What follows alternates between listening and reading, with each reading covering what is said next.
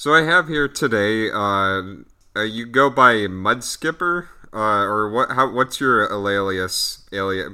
I, I keep pronouncing that wrong. Alias. Yeah. so I have here a, a Lego stop motion uh, uh, expert here. Uh, just go ahead and introduce yourself. Sure. So my name is Greg Toll. Normally online, I go under the handle Monotogo Studios, which is my stop motion animation studio. Okay, so I was close. it's like between my. Uh, uh, so when I looked at your YouTube channel, though, and and you you did you were trying to uh, crowdfund a Lego project, but when I looked at your uh, your profile or your uh, what you do, uh, you've done kind of an array of stop motion work from like uh, clay, I think. I yep. yeah. So, what made you want to even become an animator, specifically stop motion, out of all things? Sure. So, I was really interested in filmmaking when I was younger. I just I loved films. I loved the ability to you know um, tell these powerful stories and build these interesting characters. And um, I'm also a Christian, so for me it was also a way to share about what I believe and what influences and impacts me as a person through that medium of storytelling.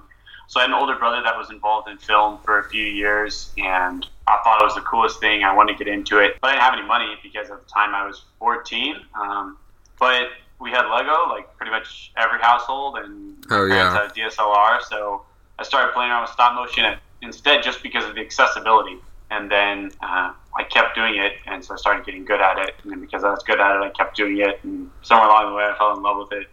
Now I'm in now I'm an animator. So, uh, speaking of kind of like getting like really good at uh, Legos, I I grew up with Legos myself too, but uh, there was a point in my time, probably around teenager years, uh, and when we were moving, I think either to Texas or Oregon. It's one of the two. But my parents uh, decided that you know I'm too old for Legos and toy and uh, action figures, so we had to. I mean, we were poor at the time too, so uh, we had to kind of get rid of something, and well, all that kind of went out the window. But uh, just recently, one of my good friends uh, who uh, does, uh, excuse me, I, I'm drinking some uh, what is it? This pillow stood Estia. Uh, it's lemon and it's lemon drinking water. But whatever the cases, it's coming in my throat.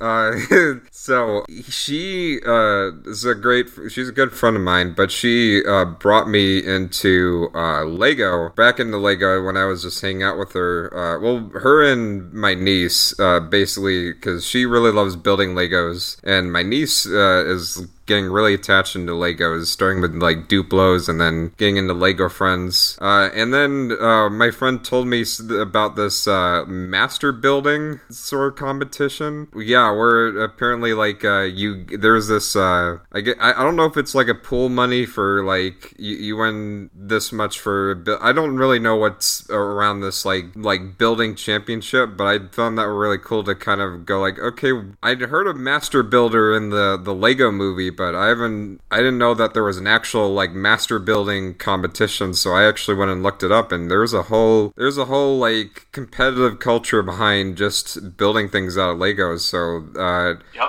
Do, do you see yourself even being a part of that? Uh, I don't know about the master building competitive community so much, but if you do a little poking around uh, the internet, it's not hard to find some of these huge, um, what they call AFOL communities, which is adult fan of Lego. So for some reason, the, the Lego fan community has a lot of really strange acronyms like BURP and SNOT. Uh, I guess, I don't know, 40 something guys. Uh, BURP stands for Big Ugly Rock Piece. SNOT stands for Studs Not on Top. So it'd be like a build where you put bricks on their side to show a smooth edge, or maybe use tiles or something instead. Um, so I was definitely more involved with that, especially when I was younger and in my earlier years doing stop motion. I've attended Brick World Chicago a number of times, which is like hundred thousand square feet of people put their in insane Lego displays, and it's like here. So he has eight thousand troll figures attacking the city of Minas Tirith and a huge Lord of the Rings display and stuff like that. So yeah, actually, there is a uh,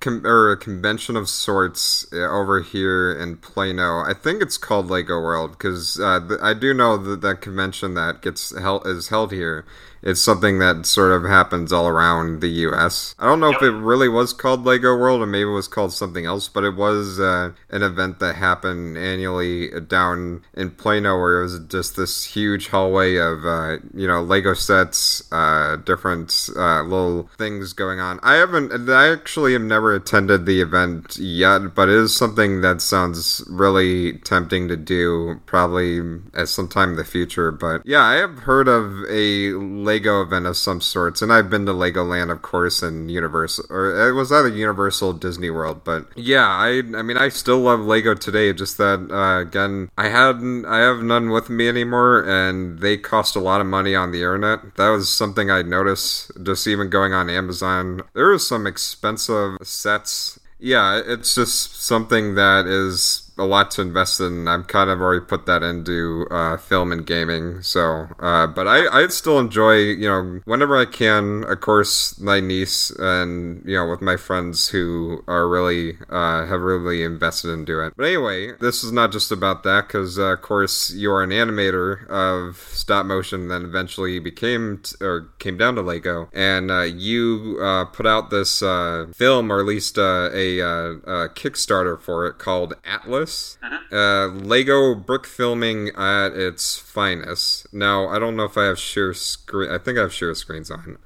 So I'm gonna play the trailer for it. You know, the idea is. Hey everybody! Oh shoot! Kickstarter for Atlas. Atlas is the newest Holy crap! It's so meta. I'm talking to you, and you're here at the same time. about a family has a very short period of time Actually, I want to stop right here because so what you're, you're probably hearing is that uh, I'm at the start of the trailer and I'm seeing like his room. Right, It- I don't know if this is your room or if this is your studio, but you got like Legos everywhere. You got like Yeah. organized drawers. Like, how do you kind of manage all that? Like, uh, just have all that. Uh, How much money does it cost to even just have or just to even uh, own so many Legos and to find a way to organize them all?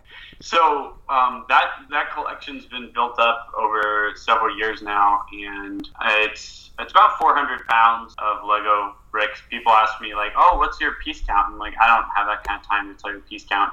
I know that I have 40,000 transparent one by one round plates. Uh, that's what's in the riverbed down there.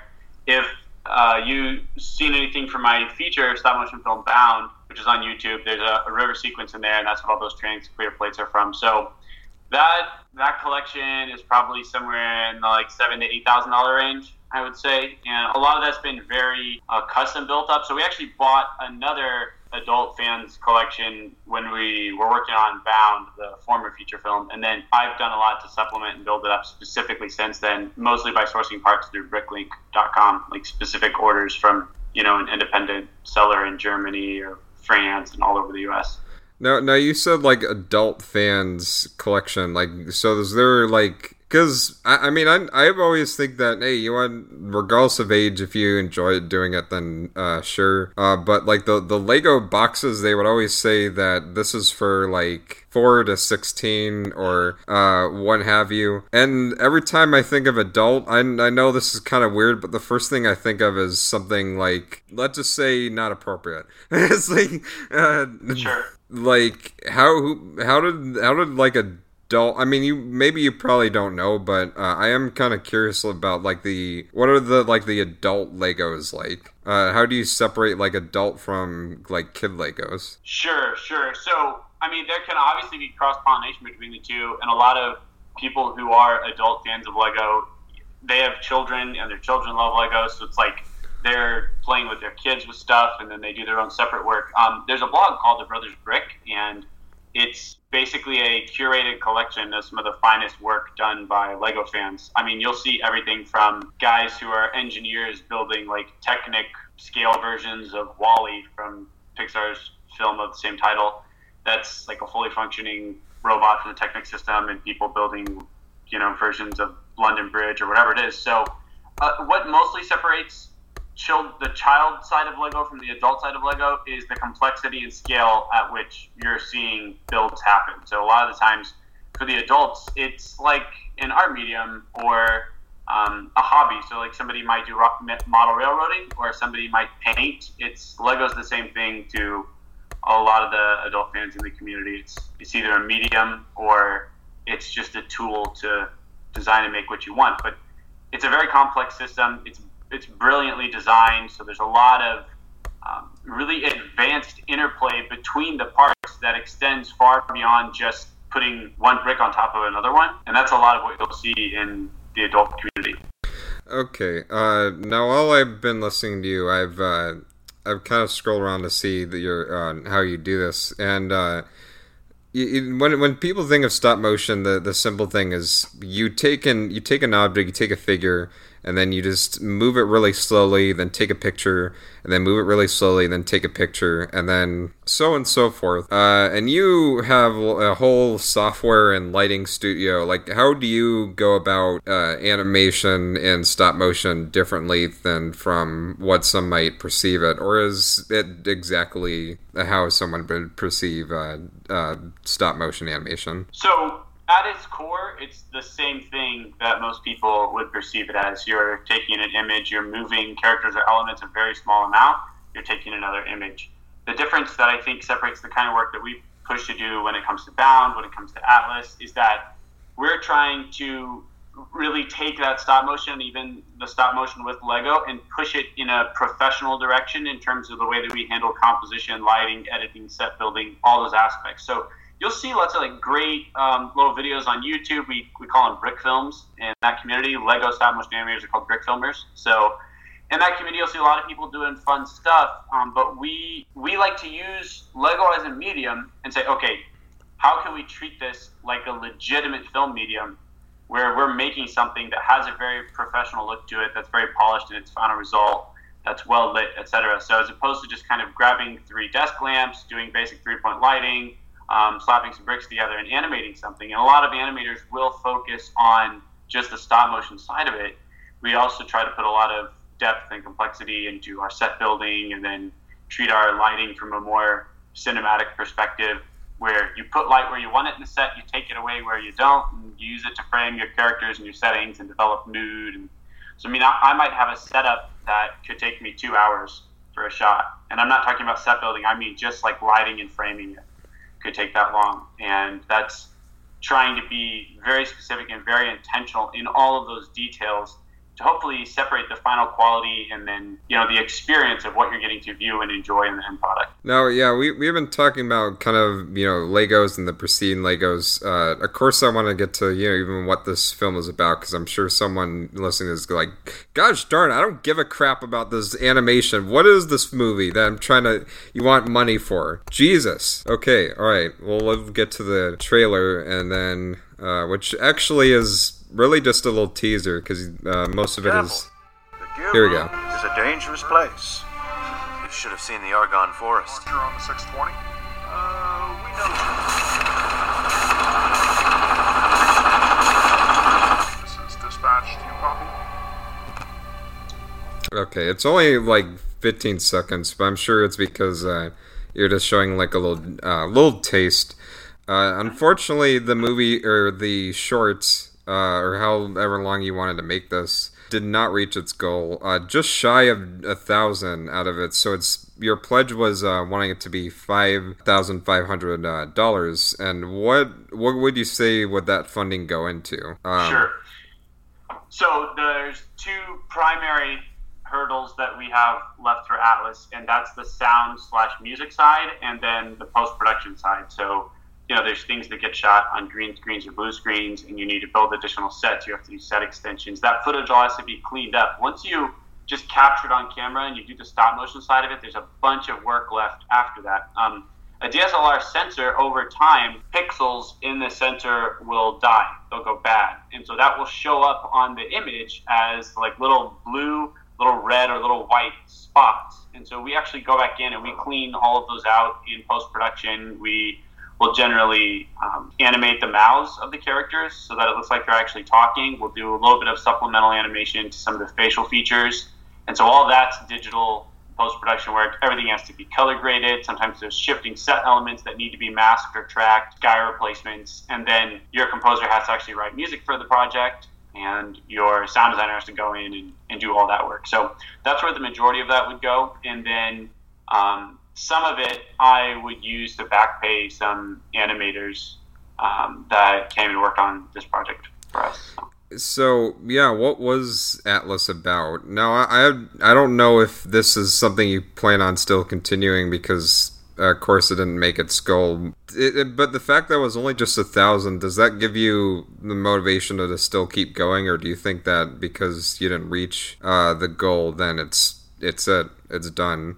But I mean, that's totally what how you feel about uh, Kickstarter because you've been there. Yeah, no, that's a great question, Chase. Um, so the fact that it was within a thousand dollars of its goal is an encouraging thing. So when we ran Bound, we had uh, eleven or twelve thousand dollar goal for Bound. We surpassed it. We're over fourteen thousand, and then obviously Atlas is just fifty five hundred.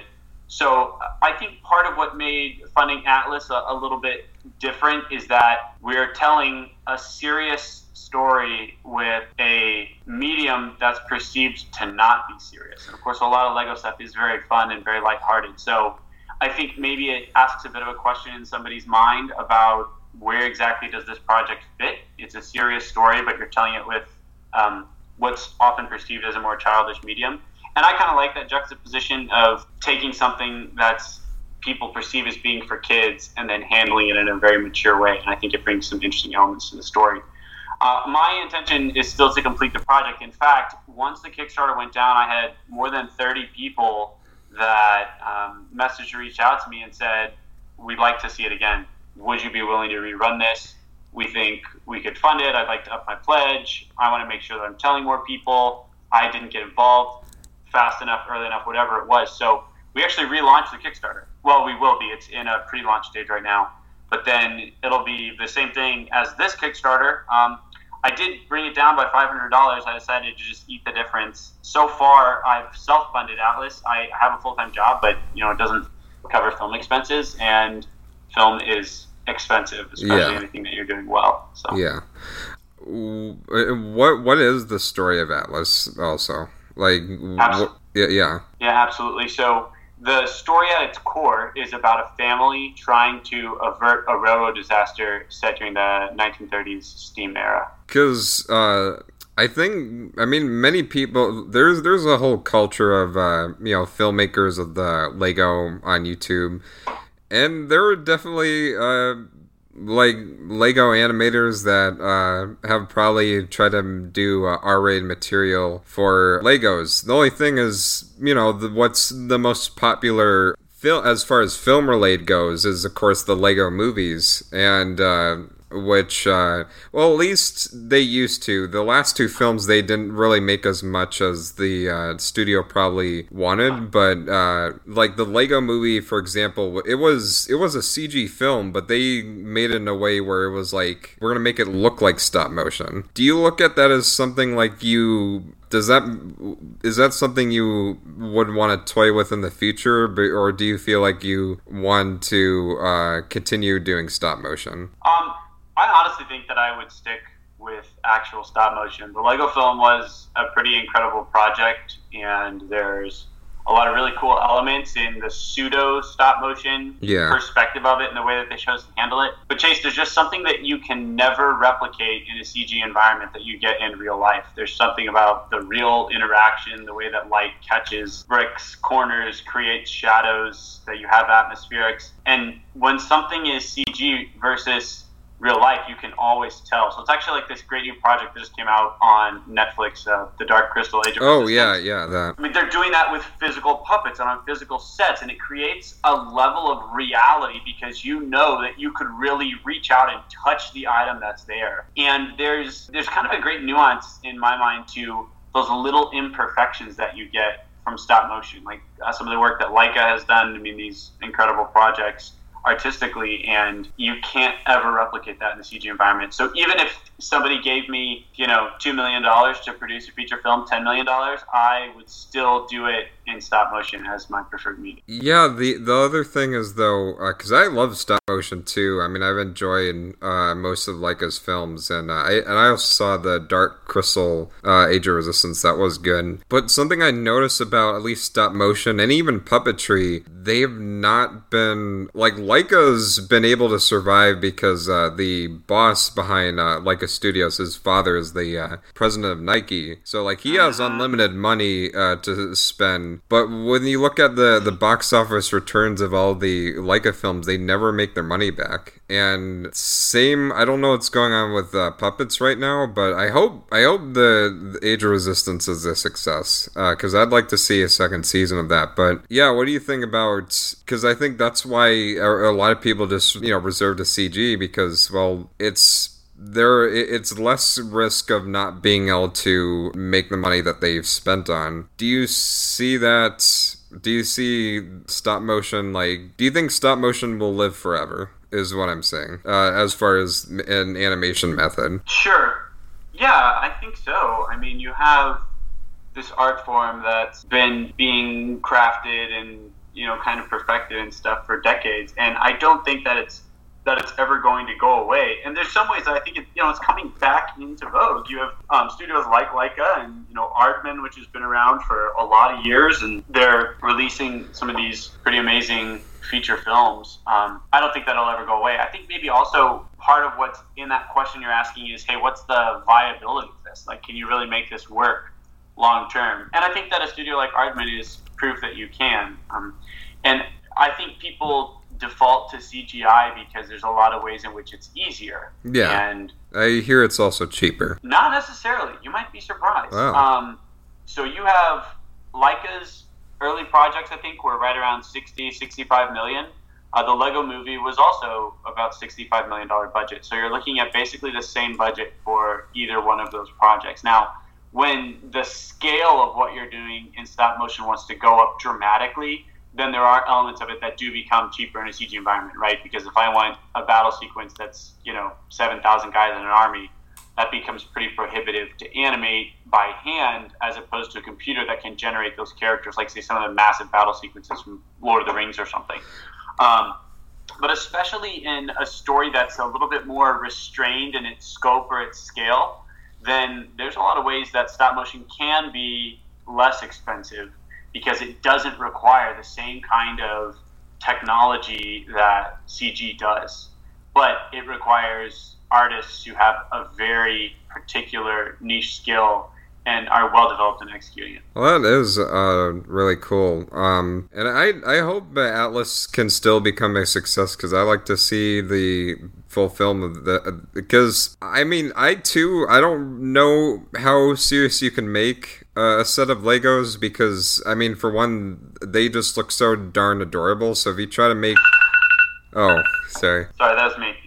yeah, but I mean, I would still be curious to see how that how you even work that, especially with your voice cast. Like how, and that's another thing. How do you how do you get like vo- voice actors to, or do you just have like uh, people in your studio like voice the characters you animate? Because Yeah, I I would get in this. case- yeah. I'm sorry. Uh, in this case, those are actually all three professional actors who I know from the filmmaking industry. So just being in the industry over the years, going to different festivals, conventions, academies, that kind of thing, you meet people and you make connections. And I've worked on some other projects. I've worked on some live action projects, um, independent projects mostly, and actually only independent projects. But um, found people through that, and you run across actors. And so then when I was casting Atlas, I had three specific guys in mind. So I reached out to them and I said, "Hey, this project I'm working on. Would you be interested in coming on board for it?" So um, they said yes, and I hired them, and we we did everything. So. And where would you? So it say this is, and I hopefully it is a success. But uh, say you do get your funding, where would you release? I mean, YouTube seems like it, it could be a practical way, but do you do you see any other type of like platform or way of like releasing films that you worked on uh, besides Sure. YouTube? Yeah, there's. Um, I, I would do some film festival work with Atlas. I don't think I would try to take it on a huge run and put it in like 20 festivals or something like that. but probably at least a couple. So we took Bound to a film festival um, in San Antonio after it was finished, and we won Best Animated there, and also were runners up for Best Feature, and I think Best Original Score was the other one. Um, so same thing with Atlas. I mean, it's a film. It can be competitive in those kind of places and categories, and that's also a great way to gain exposure for projects. And then YouTube is the other way. So Oh, that that yeah. So I guess uh, I mean we talked a lot here. In fact, I even oh do you um. Oh yeah, where did you get your education? I think that is also important. Uh, and do you think how important do you think education is as far as like going past your career as an animator, Okay, yeah, that's a great question. So or at least actually- education in in a school? I would say. Yeah, um, that's. I mean, there's some mixed perspectives on it. I'm actually a big fan of going the independent route and not going to school for it. So uh, I was a homeschooled kid growing up, and it gave me a lot of flexibility in the things that I studied, the kind of interests that I had. I was interested in getting into stop motion when I was 14, so my parents said, "Hey, let's." See how we can plug that into your school curriculum as much as possible. So I was still taking core courses in math, science, history, etc but for like art and business and some other things, um, I actually used my filmmaking as that. So I would do that part time from 14, 15, well, still up to now. So that's, I guess, 12, 11, 12 years ago. Um, and then there can be value in going to schools, but especially when it comes to filmmaking, my advice to people is to just start doing it you there's so many things available now chase online like books that you can get a hold of blogs that you can follow like no film school other cinematographers whose work you can see you can go to academies and get training there i don't think that four years of going to a traditional college are necessarily much of a help to somebody interested in filmmaking um, and especially even in the stop motion environment. It, stop motion is an art form that really takes time. I mean, all art forms do, but stop motion is something that you're just going to have to put the hours in. So you could go to a school and put in hours and pay for it, or you could not pay to go to a school and still put in the hours.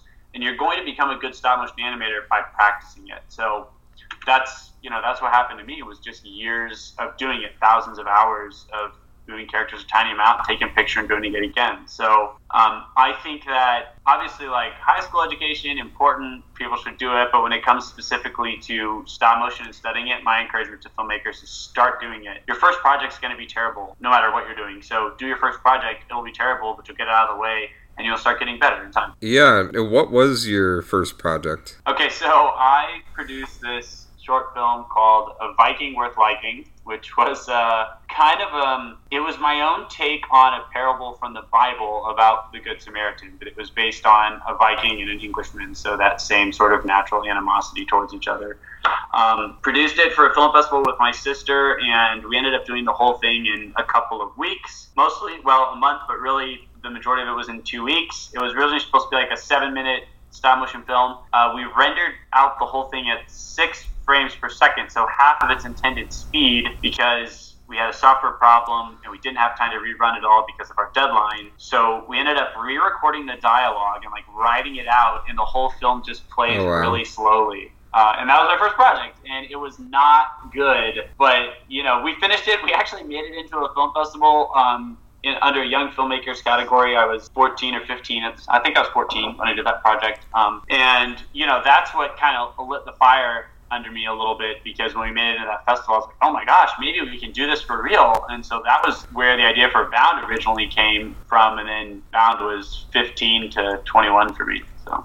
Well, that I mean, still just Stephen having that experience. Uh, but another thing is you you mentioned, and th- this is also kind of important. But you mentioned that you uh, uh, or you're a Christian, or at least you work with Christians. Uh, is Atlas uh, like a religious movie too, or one of the or one of the short stop motion films you worked on? Uh, they deal with religion. Um, Yeah, so Bound Bound has some openly Christian aspects to it if you watch that film. And Atlas, um, how would I describe Atlas? Atlas is not perhaps inherently religious in nature, but what it is is it's a very strong allegory to some some biblical ideas or some biblical truths. So I would say that it would be fair to say that Atlas is a religious project per se.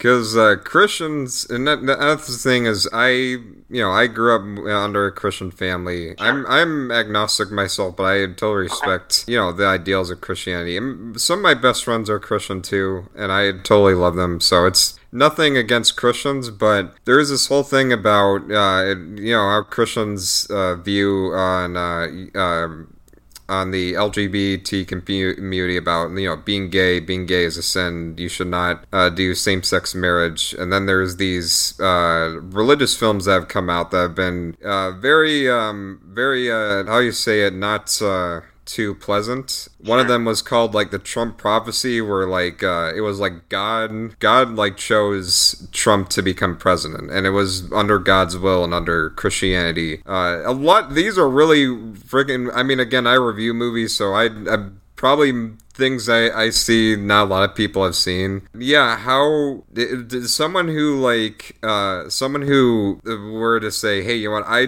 I don't like Christians, I don't trust them because you know how they feel about uh, gays, and then. Uh, uh, some uh, some really terrible things they've uh, or some of the priests have done. Like, how do you? What would you do to kind of tell them, hey, you know, not all Christians are like this? Yeah, um, honestly, Chase, I don't I don't know how else to say it, but then by get get to know us, you know, I, I Yeah. hope that my you know that the that the evidence of my life, of my character, of the people that know me, um, that that would speak more to who I am as a person and how Christianity defines me than some of the really nasty things that have that have come out of it. And it's like anything else. Um, with all the capacity to be right and good and beautiful, there's also this capacity for anything to be twisted into something terrible and gross and you know mishandled from what it's intended to be. So it's in anything that you have, there's always going to be bad apples in the basket. Yeah. I can't speak for them because I, you know, I, I don't think I associate with some of the kind of wild fringe elements of, of people. And I think you have people who, uh, you know, will claim to be Christians, but maybe don't really understand what Christianity is or aren't uh, fully convicted about how they live out their life in, in light of what Christianity is. So um, everyone can get off track. I, my real response to people would be, I hope that if you got to know me, you would see that there's a different side. No, that that's really good. Because I, I I I don't have that mindset, but I mean I I've just very lately I've seen a lot uh, regarding uh, you know Christians having a huge issue with it. Like there was this whole thing about some some Christian bar owners like rejecting gay couples from you know entering, and then uh, of course some of these films, which I mean, all of them are not good, but uh, they've they've kind of tried to push. Hey, you want? If you're not Christian, you're just a really terrible person, and it like Christians are just getting just by again by these bad apples are just kind of been uh, you know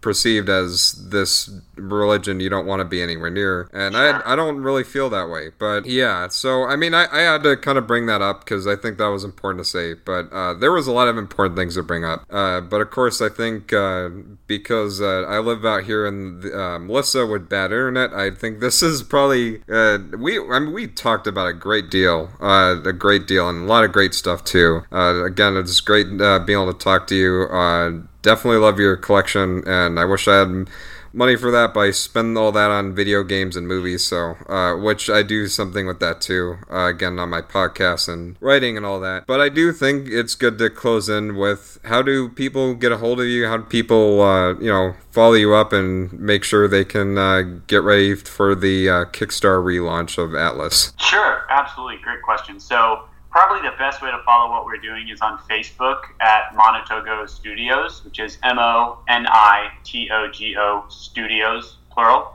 Uh, that's where I'll post about Kickstarter projects and do updates about projects that I'm working on.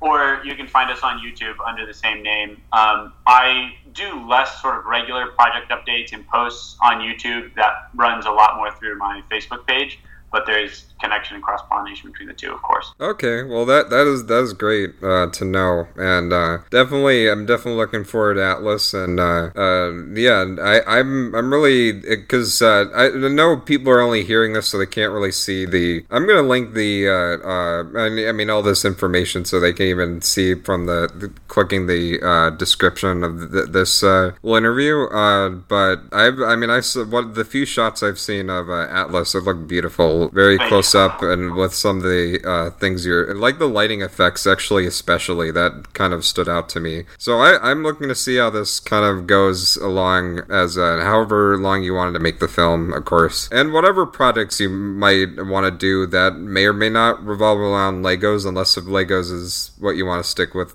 uh, forever. I guess I'll close on with that. All right.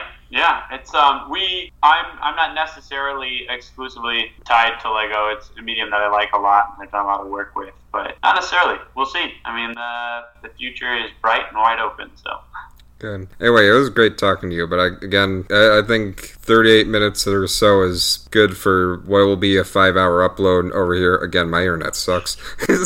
anyway, uh, I'll, uh, yeah, yeah, I'll look forward to it. But anyway, thank you so much for coming on. yeah, absolutely. Thank you, Chase. You have a good one.